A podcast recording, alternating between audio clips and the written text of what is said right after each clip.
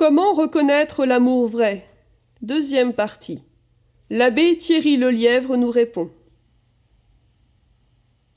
Combien d'années et de formateurs sont nécessaires pour devenir prêtre ou religieuse?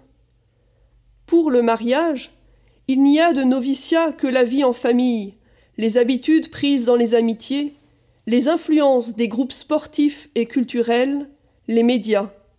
Quelle valeur reçoit-on?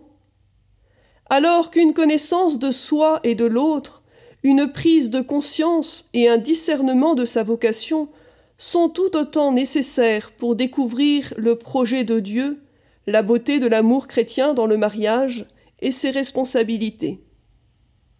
De plus, il y a des étapes à respecter, comme les étapes de la vie. Bébé, enfant, adolescent, jeune adulte, âgé. Dans une histoire d'amour, le premier pas est la simple amitié, avant toute parole ou geste qui engage. Soyez amis avant d'être amoureux. Il est profitable de suivre les rencontres de préparation au mariage dès qu'on envisage le mariage. L'accompagnement spirituel, individuel et ou en couple apporte une aide précieuse.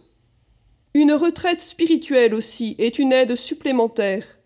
Il est même bon d'y retourner régulièrement après le mariage.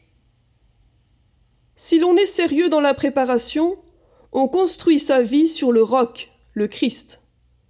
Les instruments de musique s'accordent avant de jouer pour une symphonie harmonieuse. À d'autres moments encore, ils vérifient d'être bien accordés. Ainsi les fiancés s'accordent-ils avant de se marier, mais ce n'est pas une fois pour toutes.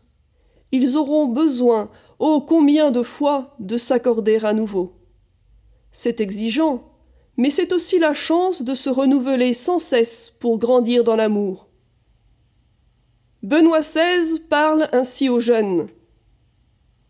Apprendre à s'aimer comme couple est un chemin merveilleux qui requiert toutefois un apprentissage exigeant.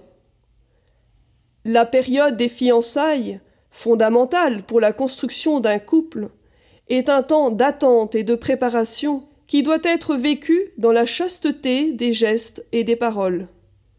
Cela permet de mûrir dans l'amour, dans la prévenance et dans l'attention à l'autre. Cela aide à exercer la maîtrise de soi, à développer le respect de l'autre, caractérisant l'amour véritable, qui ne recherche pas d'abord sa propre satisfaction ni son confort personnel. Dans la prière commune, demandez au Seigneur qu'il garde votre amour, qu'il le fasse grandir et qu'il le purifie de tout égoïsme.